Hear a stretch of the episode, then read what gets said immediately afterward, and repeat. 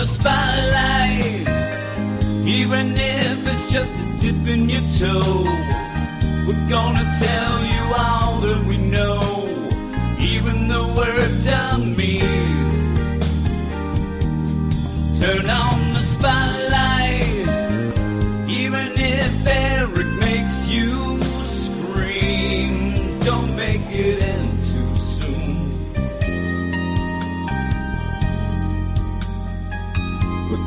start right after this hit tune. Eric and me. Actually, it's just going to be me, and this is a spotlight uh, dealing with three of the digital first issues that came out this past week. DC ended up trying to figure out, you know, what can we do? What can we put out during this uh, shutdown on the comics industry? And there were a lot of people arguing a bunch of different points about, hey, they should put everything out digitally. And then people would say, well, you know, that screws the comic shops. And what do you do when the print books come back then? How do you catch up with the then released digital? Also, I'm sure DC looking at it from a money standpoint, you're not going to sell as much digitally and you don't want to just throw it out there. Then you want to wait until the comic stores are open. So you either just wait with nothing or you put some things out. And it seems like some egghead over there at DC decided, well, we already have used some of these Walmart giant issues that we've done to kind of at the back end of it, collect them, put them in the comic book stores. And you know what? They actually sold. They did sell okay. And so you're kind of getting more bang for your buck there. So I think somebody said, well, why don't we do a version of that? Why don't we kind of do that? We'll release some of these newer stories, the newer giant stories.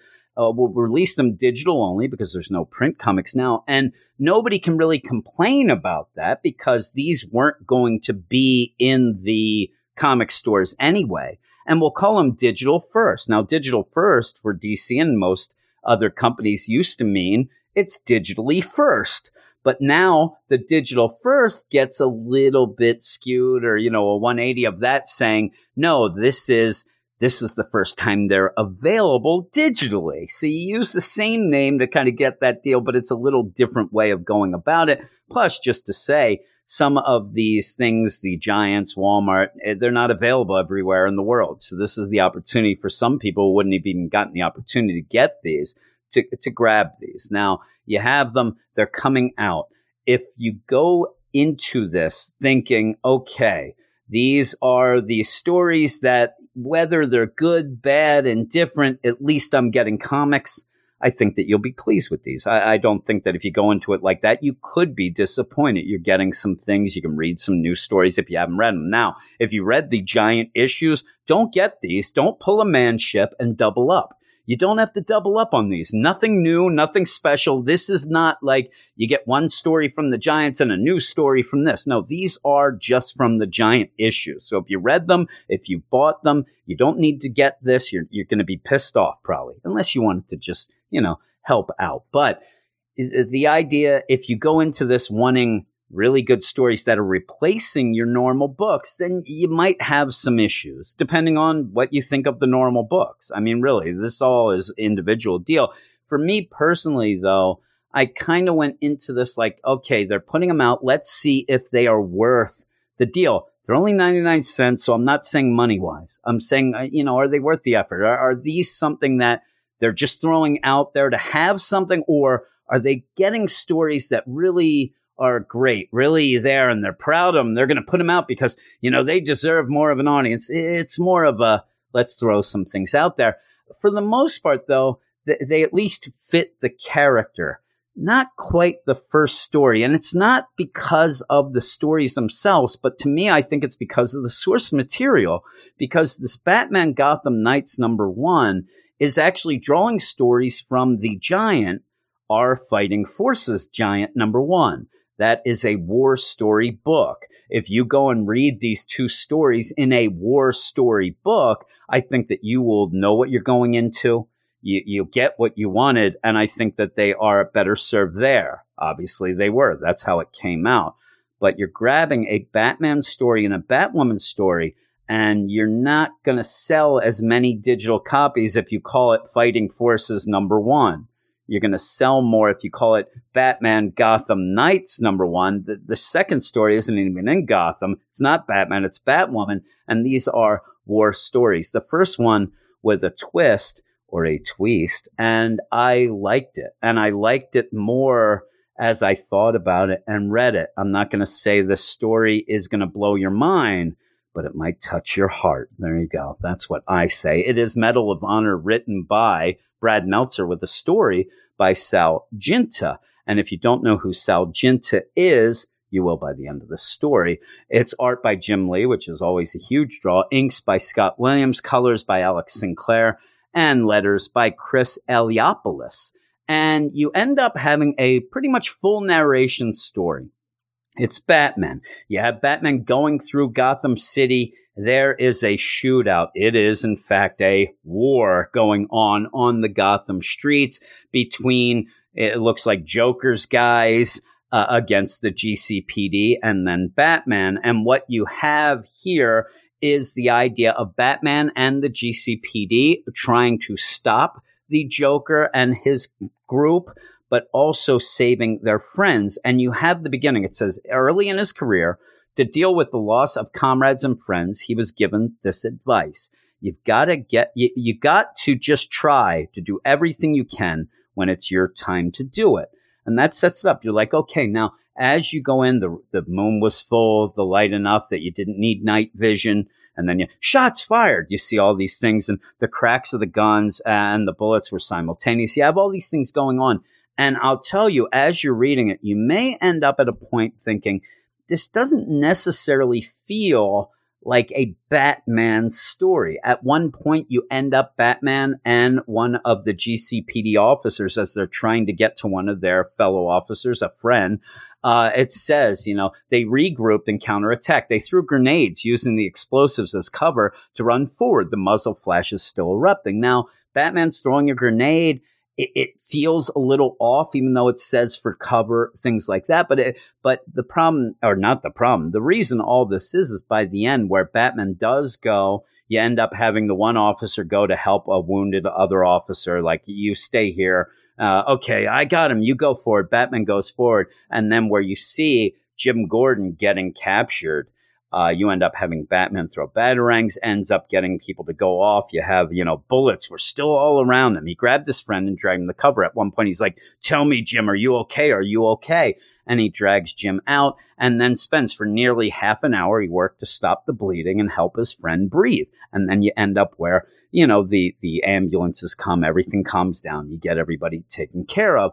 Uh, at the end, in the last couple pages, then as the narration goes, you see Batman. He ends up having a, you know, a big rip in, in his armor. He's walking away. And as it goes on, it's going to go back and forth. You have four panels, top panel Batman. Then the second panel, it's, uh, it's pretty much a military unit. You're not really sure what or how or whatever, but it's a military unit. Then it goes back to Batman. Then you see one military uh, guy who is running towards pretty much bullets, just going. And now you're getting the idea where this isn't a story about Batman because it says, you know, you may believe that you don't deserve this honor, but it was your fellow soldiers who recommended you for it. And you see Batman there. Then it goes the next one with a military guy. In fact, your commander specifically said you lived up to the standards of the most decorated American soldier of World War II, Audie Murphy. And, t- and so you're like, okay, well, well, you find out then by the very end that this story is actually about Sal Giunta who received the Medal of Honor for uh, what he did in Afghanistan, which you just read through a Batman story. And he was the first living person to get the Medal of Honor since Vietnam. And it's a really cool and strong story when you realize what it is then by the end.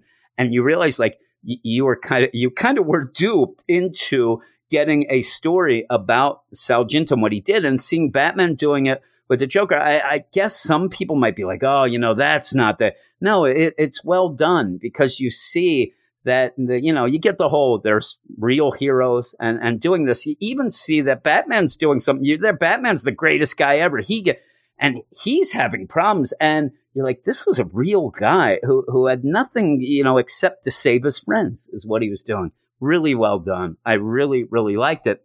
And when I realized I really liked it was because I'll talk about a lot of times when we read older issues, say on the Patreon for the spotlights and things like that, or the back issues, where we'll read, say, this past week, we ended up doing Suicide Squad number 10, the John Ostrander series. And it's the issue where Amanda Waller ends up making Batman look like a fool. And so by the end of it, when we were talking, and if you had the Patreon, you'll know this. We, me and Eric both said, you know what? This story's so good that now I do want to go and read all the Ostrander Suicide Squad, which was recommended to me before, but I want to read one to nine to get to that 10 and then on. So that shows you, all right, I really like that. The way I knew that I liked this story and the way I think that it's a really cool idea of what Brad Meltzer and DC did with this is I wanted to learn more about Sal Giunta. I wanted to go and read you know, what happened and, and how he did. And when you go and read and you read the description of what he went through, first, it's, it's incredible that there are, you know, people that brave. And you, you sit there and wonder, would I be able to do that? And I'm telling you, most people, you look in the mirror and really look in the mirror, you're like, there's no way. There's no way I would. But when you read what he did, and then you go back and read this again, because the whole thing is adapted from the Sal Giunta story, but also from the speech from uh, President Obama, you end up like, yeah, that okay, that's when they did this. And and you actually, if you read the actual account of the story, you when they're like, well, you know, we didn't put the the uh, infrared on because you actually know why, and you find out where points where things went wrong and they had to do this or they rec- it, it, it, really opens it up. And I suggest that you go at least read the Wikipedia of Sal Giunta, who pretty much is a he's a hero. There's no ands, ifs, or buts about it. And somebody who, by the end, you would think that Batman would, you know, pretty much give the guy all the props and tell him he's the real hero. Now you go with the second story, and how much I love the first story. The second story, I think, ends up really getting tied down with the idea that it was in a war book, that it was in our Fighting Forces Giant number one. It is written by Larry Hama. He is a vet. He's a guy who's written a lot of military stuff, G.I. Joe, all this stuff going on. And it's called Honor Code, and it's a Kate Kane story. Uh, well, I'll give you the full credits. Written by Larry Hama, Mirko Colak on art, John Kalisz on colors, Travis Lanham letters. And when you go into this, though, I think that if you're reading a military book, if you're reading a combat book, you're not going to be as thrown off as I was reading a Batman book here and getting a deluge of military terms, a lot of slang, a lot of things that I don't even know what they mean. And even when I did, I had to sit back and kind of, you know, go and decode it a little. I think that it would have, again, when it's in a R fighting forces, that makes sense this is where you think that the people that are the target audience would know or be interested in. They would think that, boy, that that's the realistic deal. Larry Hama, he knows what he's talking about. That guy has served and served in wars. So he knows what he's talking I don't know what he's talking about though. So it threw me out. The basic story is Kate Kane being assigned to go and help get an insurgent by the name of Akbar. He may be an admiral, I'm not sure, but he's the one who who lays the trap. It's a twist, but he ends up where they're in the Middle East. They're trying to find this insurgent leader. They end up following clues. Nobody's giving them any information, and when they finally do agree to a little sit down. Uh, they realize that this Akbar is part of the people at the sit down. It's a trap. They end up fighting. You end up having Kate having to go off and chase him into a cave that has bats. The bats help her take and, you know, end up going and taking out Akbar and bringing him out so that he can be arrested, taken in, all that stuff. And it, it's a simple enough story. It, it's okay. I love Kate. I love Batwoman. I think it's cool to see things where you get a little of her military service here. Uh, but the the whole jargon and stuff like that really threw me off. And so uh, I think that the target audience is not the Batman audience per se, though some will kind of cross over. But I think that it would have been better served another story that was a little less, you know, pretty much specific to a military book. But overall, because of the first story, and the first story, I'd give a nine out of 10. Maybe I, I could go a little higher for what it is. It's very quick. Uh, I would think that maybe you, might win a couple awards with this, possibly because of the you know, the subject matter, things like that, but also how well I think it was done and Jim Lee art too. I, I will I'll go nine five for the first, but the second one I'm I'm going to give a six. Uh, because of the fact, again, I, I kind of was confused by just the, and if you're confused by just the dialogue and, and that's telling the story, you kind of lost from the beginning. And that's how I kind of felt by the beginning, middle, and end. So I give Larry Hama all the credit for what he's doing. It's just not well served for this book. Now, the next book that we're going to go into is Superman Man of Tomorrow, number one. And that is pretty much a straight up Superman story. It's from the Superman Giant number one of this new round. And it is called Power Play, written by Robert Venditti, pencils by Paul Pelletier, inks by Drew Hennessy, and colors by Adriana Lucas. And you go in, it's a parasite story. You see it right on the cover. They're not going to, you know, confuse you with that. And it's a night during you know work night. You have Lois and Clark, Jimmy. They're they're at the Daily Planet. They're they're doing their deal. Lois is writing a story about how a school is grabbing and changing test scores to you know do all that. It's kind of straight from the news a little. Uh, but it is something that does go on. I, I did sit and think, is that the play of it's not really a crazy news day?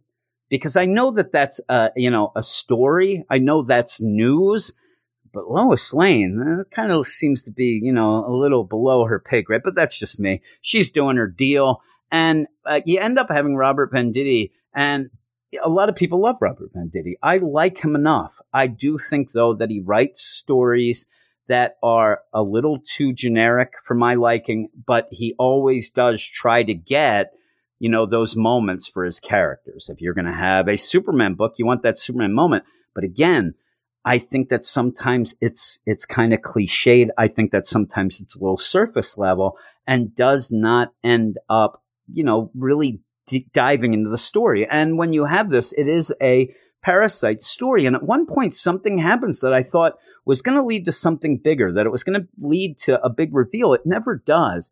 But what happens is it starts off where the lights go out Oh my, lights out. You end up having a blackout in Metropolis and trouble down at the power plant. It's like Lassie came up, started barking, and what? Trouble at the power plant? All right, let's go. Superman goes off in a funny little deal. Him and Lois run up to the roof of the Daily Planet to see what's going on. And when Superman realizes this is a job for Superman, reveals the ass as he always does, Lois is pissed. Wait a second. You're always ruining the suits. We, we don't get a lot of money. I mean, I am a, a huge reporter, but you bring in nothing. Eh, eh, you know, don't ruin your suit. He goes to jump, eh, he goes to fly.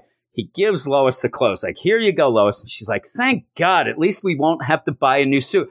As Perry White and Jimmy Olsen come up to the roof, and now she has to ditch the clothes because if they see that, what are they going to think? What what is Clark the Invisible Man, or you, you killed him? So she throws it off the side of the building, it is pretty funny when she does that.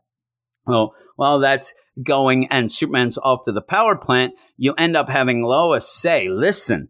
Eh, there's a blackout. That means no internet. Nobody reads newspapers anymore, but They'll have to now, right? Because there's no internet, but I don't know how the power is to print the paper, but hey, we'll just go with it. She's like, I still have my pen and paper. And Jimmy has his, his, uh, you know, what is that thing called that takes the pictures? The camera. He has his camera. We'll go off. We'll get the story. They don't end up at the story. They end up getting caught in a traffic jam. Also, Lois drives terribly. Jimmy's screaming the whole time. But Superman goes to the power plant. It is Parasite. Parasite sucking up all the energy in, in kind of a sexy way. And Superman comes and just starts walloping him and yells lights out and you know go to sleep. He has that well you get a back and forth you know. It's rude to interrupt a man's meal superman. I don't know why that would be parasite. I don't think he'd sound like that. But what you get now it is the idea. You, you have these giants at walmart and they are kind of there for people who don't necessarily buy comics all the time, maybe even younger readers. people. So this is well served what happens. But when you end up then pushing them towards, almost like I said with the Larry Hama story, when you go from it being a military story to a Batman full story or Batman family story, you're going to lose some people in the process. In this, where you end up having Superman and you want to tell people who Parasite is, and you normally would, but you don't have a lot of space in these and you just need to so you get dialogue like you weren't always this way i know there's a human named rudy jones inside you somewhere and he has to be telling you that it's wrong to endanger a city to satisfy your hunger listen to him and i promise i'll help you and it just ends up seeming it, it, to me that sounds like it would be from like a 1950s serial it does make me kind of pull out a little and like, really? Like, he's going to give us what? Is he reading Wikipedia here for us? All right. It does get you going. But all in all, as us reading it now on these digital things as comic fans, uh, you don't really need to know that, but it is served well in the original deal to maybe get somebody inspired to look up Parasite, things like that. Well, Parasite is feeding at the moment. Superman says, you know what? You, ever hear that trick tryptophan? You, you eat and you get tired. Well, it's time for you to get tired. And then Parasite goes, go to tired, sleep. I'm ready for dessert. I'm like, this is not good trash talk. The, the trash talk of Superman, like, hey, when I eat a big meal, I get tired. That's what he says. He goes, big meals always make me tired. You should sleep this one off. I want Parasite to say, I'm not a fatty jerk. I'm eating just normal here. I don't know what you're talking about. This ain't a big meal. Well, you end up and you end up having warnings, system critical from the power plant while you end up having, you know, parasites sucking this off. And you end up, not sexy, you end up where then parasite starts to suck the energy off of Superman. He says, I'll devour your energy too, but it still won't be enough. It's never enough. And then you get a big boom. You get some Kirby crackle on the top. You get all that stuff going on as if he is now sucked off all the energy from the power plant and it exploded. Well, immediately you end up having Parasite losing his energy then, as if it, you know, he should still have a store of it. Plus, he was sucking off the energy of Superman. He gets upset and jumps out of there like the Hulk. And Superman then explains it as he goes on later, says, I don't know what happened. He was getting the energy from me. He was more powered than I ever, ever saw him. And then he ran away and it, it, gets kind of a little bit confusing of what exactly happened then because it never really is fully explained what was the exact thing for him to go away. He's just going away to go to the next scene. Superman goes and he he hears jimmy screaming. He thinks jimmy's in trouble. He flies down. Jimmy is in trouble. He has the oh shit handle. He's grabbing that in the car because lois is an awful driver. And, and the worst part of this is lois is driving awfully in, in pretty much a traffic jam. So, so she can drive horribly going two inches every three hours. I mean, that's how bad she is. That, that is bad. Uh, and Superman does save him by just coming down. And hey, what's going on? And that's where Lois comes out. Hey, what's going on? We couldn't get to the power station. She says, yeah, he says, I heard Jimmy screaming. Oh, we couldn't get what caused the blackout? It was Parasite. He was stronger than I've ever felt. He was draining the energy from me, and I couldn't stop him. Then the power station exploded and he ran. But you don't, I need a little more there. But then this is where you're going to get what could be looked at as a great Superman moment for some people, or can be looked at as a cliched moment. But I will tell you that it is a moment that kind of hits a little harder now during our whole shutdown and the COVID stuff because you have a blackout in Metropolis. And Superman says to everybody, Hey, everybody, you know, th- there's a blackout, no looting. You know, I'm Superman, but I'm not even going to tell you to do. I'm going to just beg you. We're Metropolis. Let's show everybody that we're better. Everybody check on each other if you end up having you know uh, something to help your neighbor do that. If there's doctors go find them so that people can be helped if they're hurt things like that. Let's all gather together. Let's all get through this as a group as a community as metropolis and show them uh, around the world especially he means gotham is basically and and then afterwards he's going to go off to Gotham and say to Batman, if this blackout would have been in Gotham, yeah, there's no way anybody in Gotham's helping each other. I have the better city. see you later, sucker, and then goes out. That's all it is. It's so he can brag, bragging rights. But he does say to everybody, you know, help. You do see uh, pretty much what looks like a guy who might be pissed off because the Iron Maiden concert was, you know, canceled that night. He's helping the old lady there. She's looking for a husband, she says, but I think maybe a romance is sparking. I see a few sparks there, right?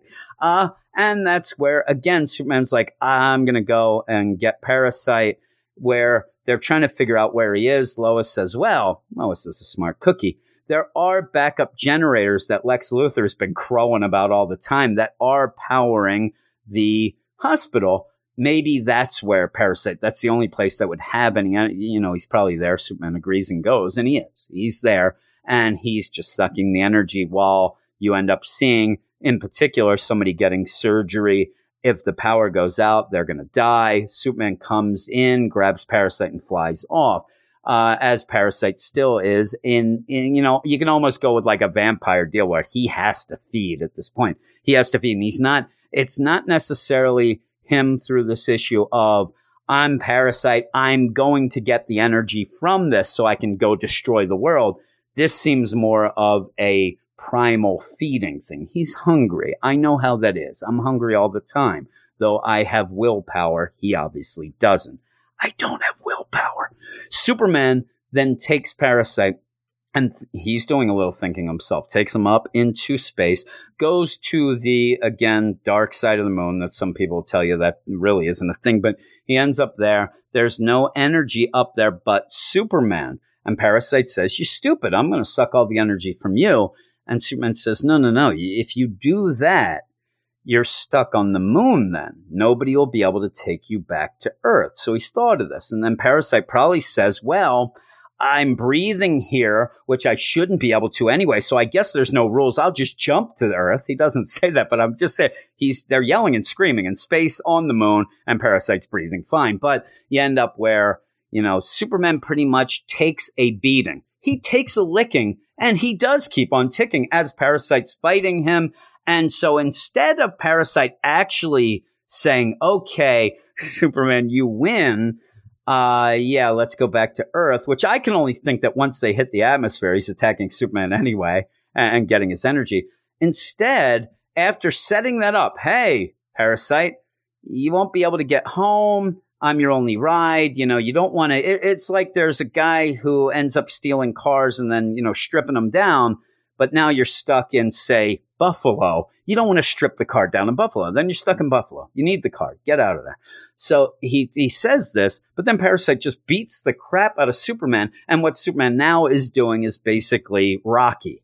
I, am going to let, you know, I'm going to let anybody I fight, really. Uh, but to me, you know, this is Rocky 4.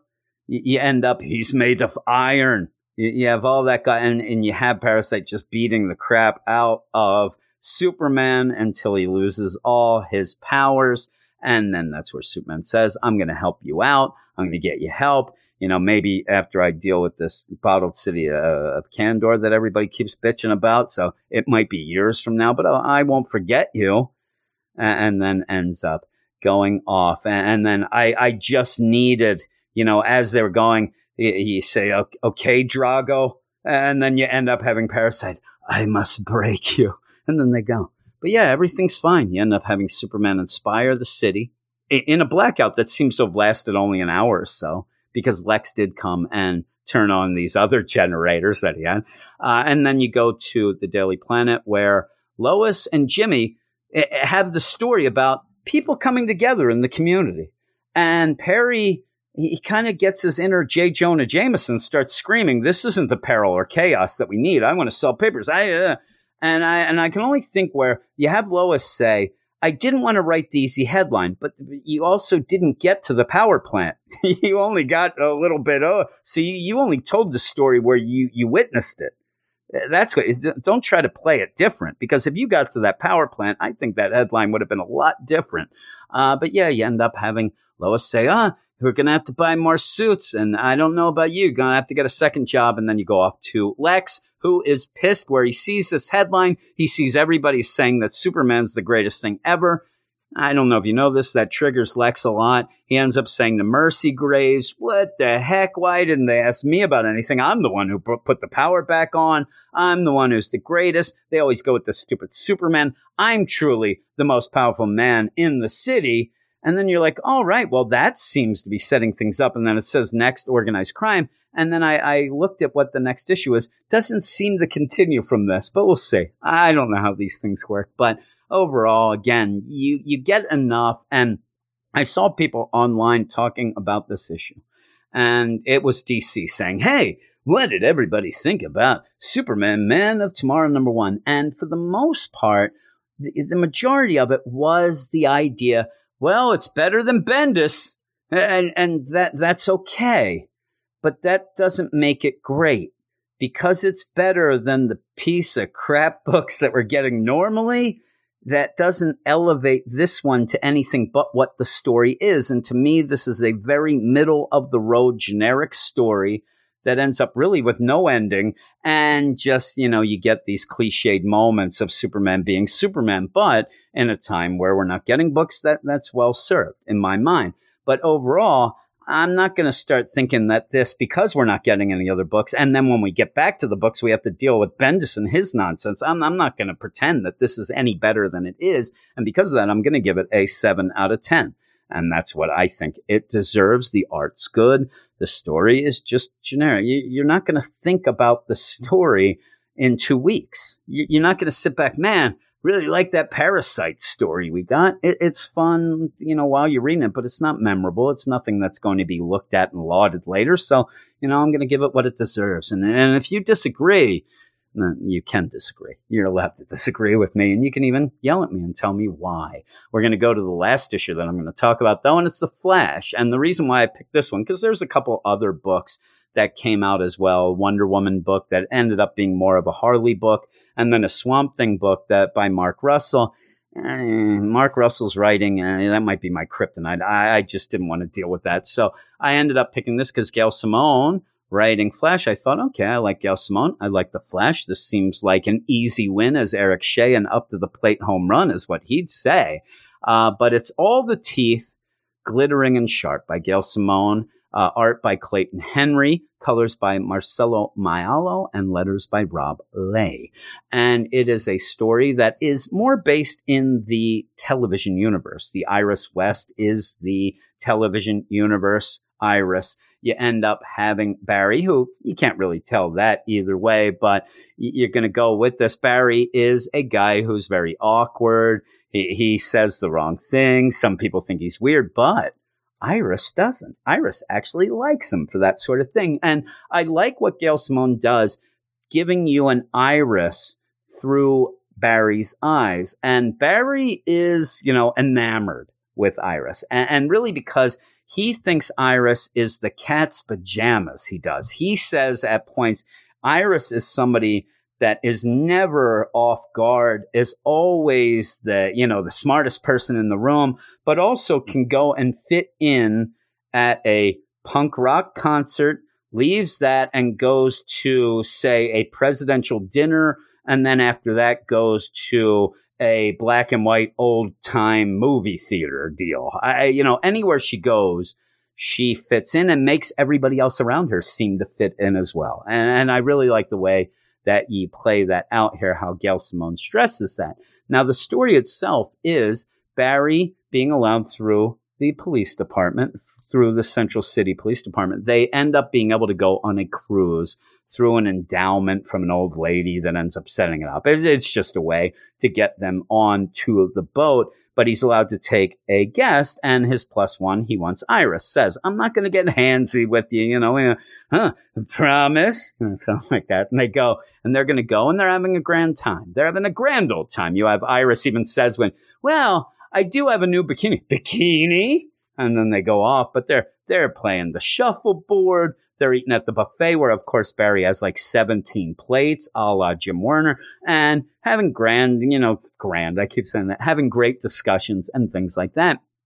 As the boat is going off and you're getting into, you know, the Gulf of Mexico way, down South Mexico way, uh, you end up having the boat hit a huge bump. Boom! All of a sudden, one guy's like, "Oh man, we hit an iceberg like in that movie." Like, really? First off, every who who wouldn't just say the Titanic? Uh, it really, I mean, even if there wasn't a movie, you would say. So this guy yells, and he, he's obviously not a learned fella.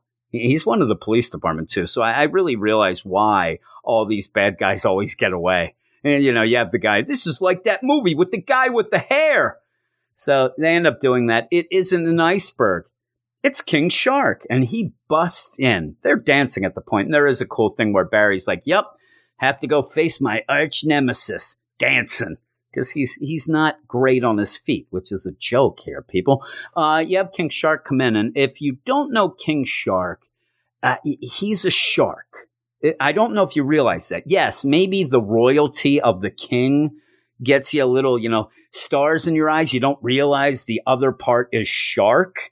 He, he's a shark. I, I'm saying this because it seems as if King Shark and Gail Simone want to tell you this every panel. Hey, I'm a shark. I do this. Hey, you know, I'm a shark. Hey, I'm a shark. It, it's just constant as he is. He says it right away. It, you see him. He's yelling at people that are looking at him. Hey, stupid boat people. My name is King Shark. I'm a shark. Gotcha. So he's there and he's going to, I'm going to end this trip here, boat people. In the meantime, you've already seen the boat is sinking. It has a huge hole in it at the point where King Shark ends up tearing a hole in this boat. So you're wondering, like, what the heck's going on? But you kind of take him with the idea that it's going to be a big battle between Flash and King Shark. That's kind of cool. You end up having Barry go to town, boom, boom, boom, boom, boom, using his, you know, fist of fury there. And you have King Shark who he, he is royalty. You know, you, you don't, he didn't just go to King school to be called Prince Shark. He's King Shark. He's not a dumb guy. He's a shark. He jumps into the water, realizes I'm changing this venue. I'm going into the water. And when you end up having Flash in the water, can't really do much. He says, I, I don't have anything to run on. I, I can't do this. And this is actually what King Shark yells, calls him. And every time he talks to him, he's going to give him, you know, hey there, crab cakes. You know, hey. And he's attacking him. He's going to eat Barry. Barry can't breathe, but then realizes at the point, and then as King Shark says, I'm going to eat you. Think I'll tear me off a drumstick to start. How's that sound? I'm a shark. We eat guys like you for breakfast. And I wanted Barry to continue the joke like, you eat guys like me for breakfast? And then King Shark's, yes, I do. Yeah, I'm a shark. So you have this. And Barry realizes what I can do, even though I can't run, no friction. I'm in the water. I'm not a strong swimmer. I can just, you know, use my now feet of fury and just start kicking the crap out of King Shark. Now, in this whole deal, through this issue, you also go back to flashbacks where Barry thinks back when his dad, Henry, you know, before he got arrested for killing his mother, though we all know the story there, he took him to see Jaws. Now, when he says, you know, my dad took me to see that shark movie when I was a kid, you know the one, I thought he meant Deep Blue Sea, right? Then I'm, oh, no, he means that other shark, the side shark movie, Jaws. And so he's even like, yeah, you know, I, I keep thinking back. You're waiting for any point in this issue for either a line from Jaws or Deep Blue Sea or a lesson learned from Jaws or Deep Blue Sea. Uh, even if you ended up, Barry, grabbing a hat and saying, Look at me, I'm LL Cool J, I wear my hat like a shark's fin, I'm in. But you get nothing. You, you don't get, we need a bigger boat. You don't get smile for me, USOB. You don't even get somebody scratching uh, along the chalkboard, right? You don't get songs. You don't get so, nothing. So bringing up Jaws and this whole deal, you go back more than once. You mention it more.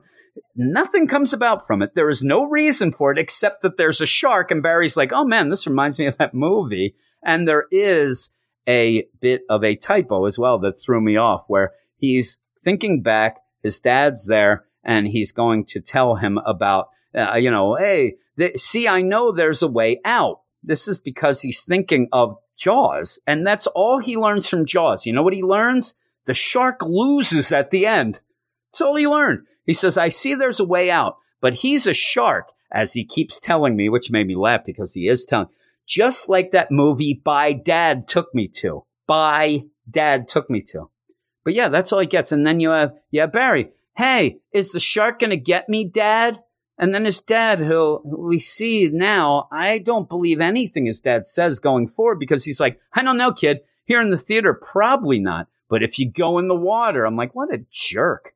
I ended up seeing Jaws the year it came out in the summer at the shore, at the New Jersey shore. Worst, worst summer at the shore. I'll tell you, I didn't go in that water then. But yeah, you end up having Barry fight King Shark, starts hitting him, you know, kicking him over and over and over. King Shark comes out. Uh, as Barry jumps back on the boat, King Shark climbs over the rail and says, You think you lost me, stupid hero man? I'm a shark. I'm not a quitter. I'm a shark. He goes, they're going to keep fighting. You end up having uh, Captain Gerald Coover. Hey, I'm from Central City PD. You're under arrest. You know, thing. Did you not hear me? I'm a shark, not a talking guy, he says. You keep doing this. I mean, it's so over the top. Well, Barry ends up going, uh, running in, and he had set up something very quickly, as he would do earlier, where they go into the ballroom. King Shark's running after him, and that's where Barry says, Hit it, fellas. Lights end up shining. And again, was this something that he learned from watching Jaws, Deep Blue Sea? I don't know. Sharky's Machine? I, I don't know. No, it's he learned this from school. He says, I remembered my science, Your Majesty. Your Majesty. I remembered how sailors would use flares to scare sharks away. I remembered how to have millions of rod cells in your eyes to see in the dark. So uh, sharks have oversensitive eyes because they see in the dark a lot. You end up flaring there. The sailors use flares. We're going to use lights in his face. Why didn't you have these flashbacks have anything to do with when what did I, I can't remember seventh grade science when we learned about the sharks. And then finally I'm remembering instead of going back to the pop, you can, pop culture references are great. They're some of the, my favorite things. I love them. I mean, you get a Deadpool, a Harley. That's why I like those characters, pop culture references. But if you're going to use the pop culture reference, you then have to go a little further with that and integrate it into the story a little better than yeah, I remember Jaws and that. I think the shark, you know, he lost. So I, I have, you know, a chance here. Uh, no, that, that doesn't work. And then to show the big reveal is that you remembered science and, and then take it a little further where King Shark is blind from this and Barry just picks up a, a thing where it's just this metal rod and he just starts beating the crap out of King Shark to the point where I thought he was going to kill him then says, Man, I can go for an all, all you can eat buffet, and I'm going to send this guy, King Shark, off to Iron Heights. Well, you end up having Iris show up then and say, That was weird. Then Barry's as Flash says, I know, right? And she's like, No, no, I mean, you didn't even ask him why he was trying to fight us or destroy the ship. And you end up, you know, I, you, what's his motive? Why was he doing this? And then you're like with Iris, like, yeah, well, why didn't you try? Well, this is the problem is, is it Barry's fault for not asking? Or is it King Shark's fault for coming in half cocked, full cocked, actually going ham on everyone, going shark, and not telling him that why he was doing this is because this cruise ship out of nowhere, you see it then, King Shark, uh, I was doing this because this uh, cruise ship is a lot of pollution in, in the ocean. And then you go to a far deal where you see the cruise ship and it looks like the ocean has turned into my toilet. My toilet that is always backed up. Trash Island times 10. I don't want to know what's coming out of the back of that ship at all.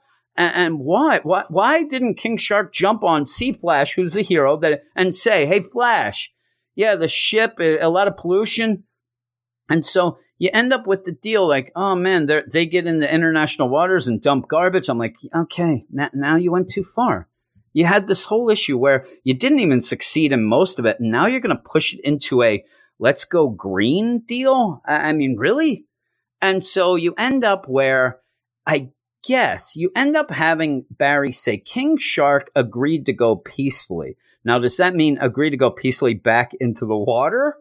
Or to Iron Heights because he has still committed multiple crimes including possibly like you know, attempted murder for 300 plus people. So he better be going to Iron Heights. We don't know specifically. I'm hoping where he will face a, you know, jury of his peers, which I would believe would be a guppy, two goldfish, and a stingray is what you would have there, his peers.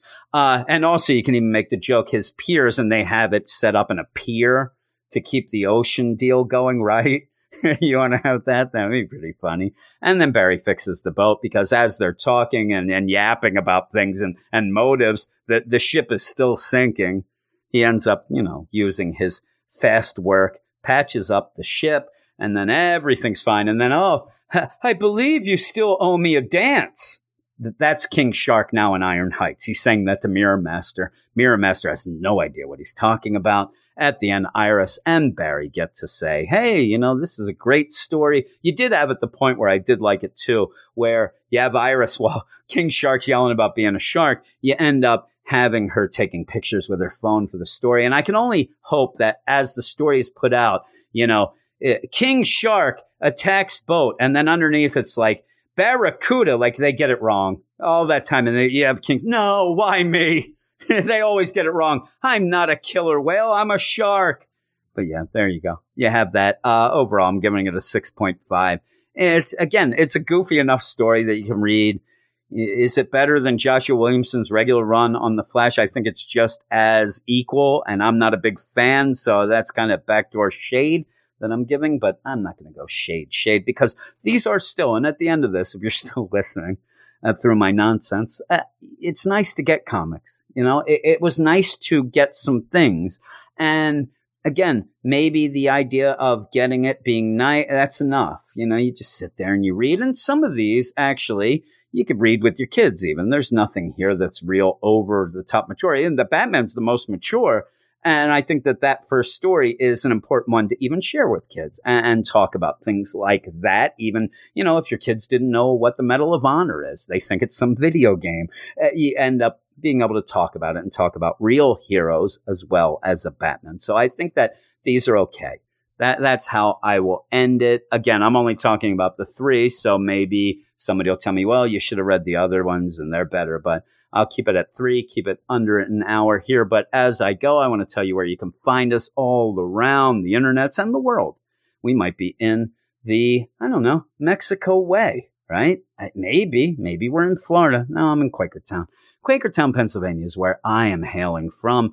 But if you want to go on the intranet as you're stuck inside. You can go to Twitter at Weird Science DC. If you follow us, we'll follow you. We are putting out a bunch of retro reviews and reviewing a bunch of these digital first comics here on our website, weirdsciencedccomics.com. And if you like what you hear here and you want to support us for it, or you really just want more shows, you can go to our Patreon account, patreon.com slash weird science, where we do have a ton of shows, usually at least one a day, if not more at the end of the month. That equals to 30 plus shows a month on different things, DC, Marvel, indie, comic, cartoons, stuff like all sorts of things. A lot of it dealing with issues from the past, some classic runs, things like that. So if you like all that, uh, you know, go and check out the Patreon. It'd be really cool if you would. We would really appreciate it. it. Keeps us inspired to do things each and every week, each and every day, all of that stuff. So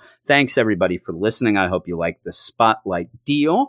Uh, we'll see if I see that it looks like people are liking it, that it's getting some downloads, some clicks, and then people may even mention, "Oh, I like that." I'll keep doing it each week. If not, that's fine. It'll give me some free time to do something else. So thanks everybody, and I'll talk to you later.